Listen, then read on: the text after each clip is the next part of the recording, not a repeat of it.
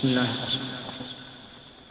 إذا زلزلت الأرض زلزالها وأخرجت الأرض أثقالها وقال الإنسان ما لها يومئذ تحدث أخبارها بأن ربك أوحى لها. يومئذ يصدر الناس أشتاتا ليروا أعمالهم. فمن يعمل مثقال ذرة خيرا يراه ومن يعمل مثقال ذرة شرا يراه